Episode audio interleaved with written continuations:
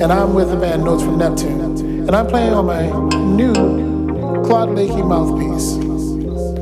I just got the Palo Alto brass mouthpiece by Claude Lakey, and what impresses me the most is how clean and bright this mouthpiece allows my horn to be. It's rich and controllable. It's completely just a, an amazing sound that I really enjoy playing on. It makes my cannonball sound even bigger than it really is. And I really enjoy that part, but yet I can control all the sounds of it.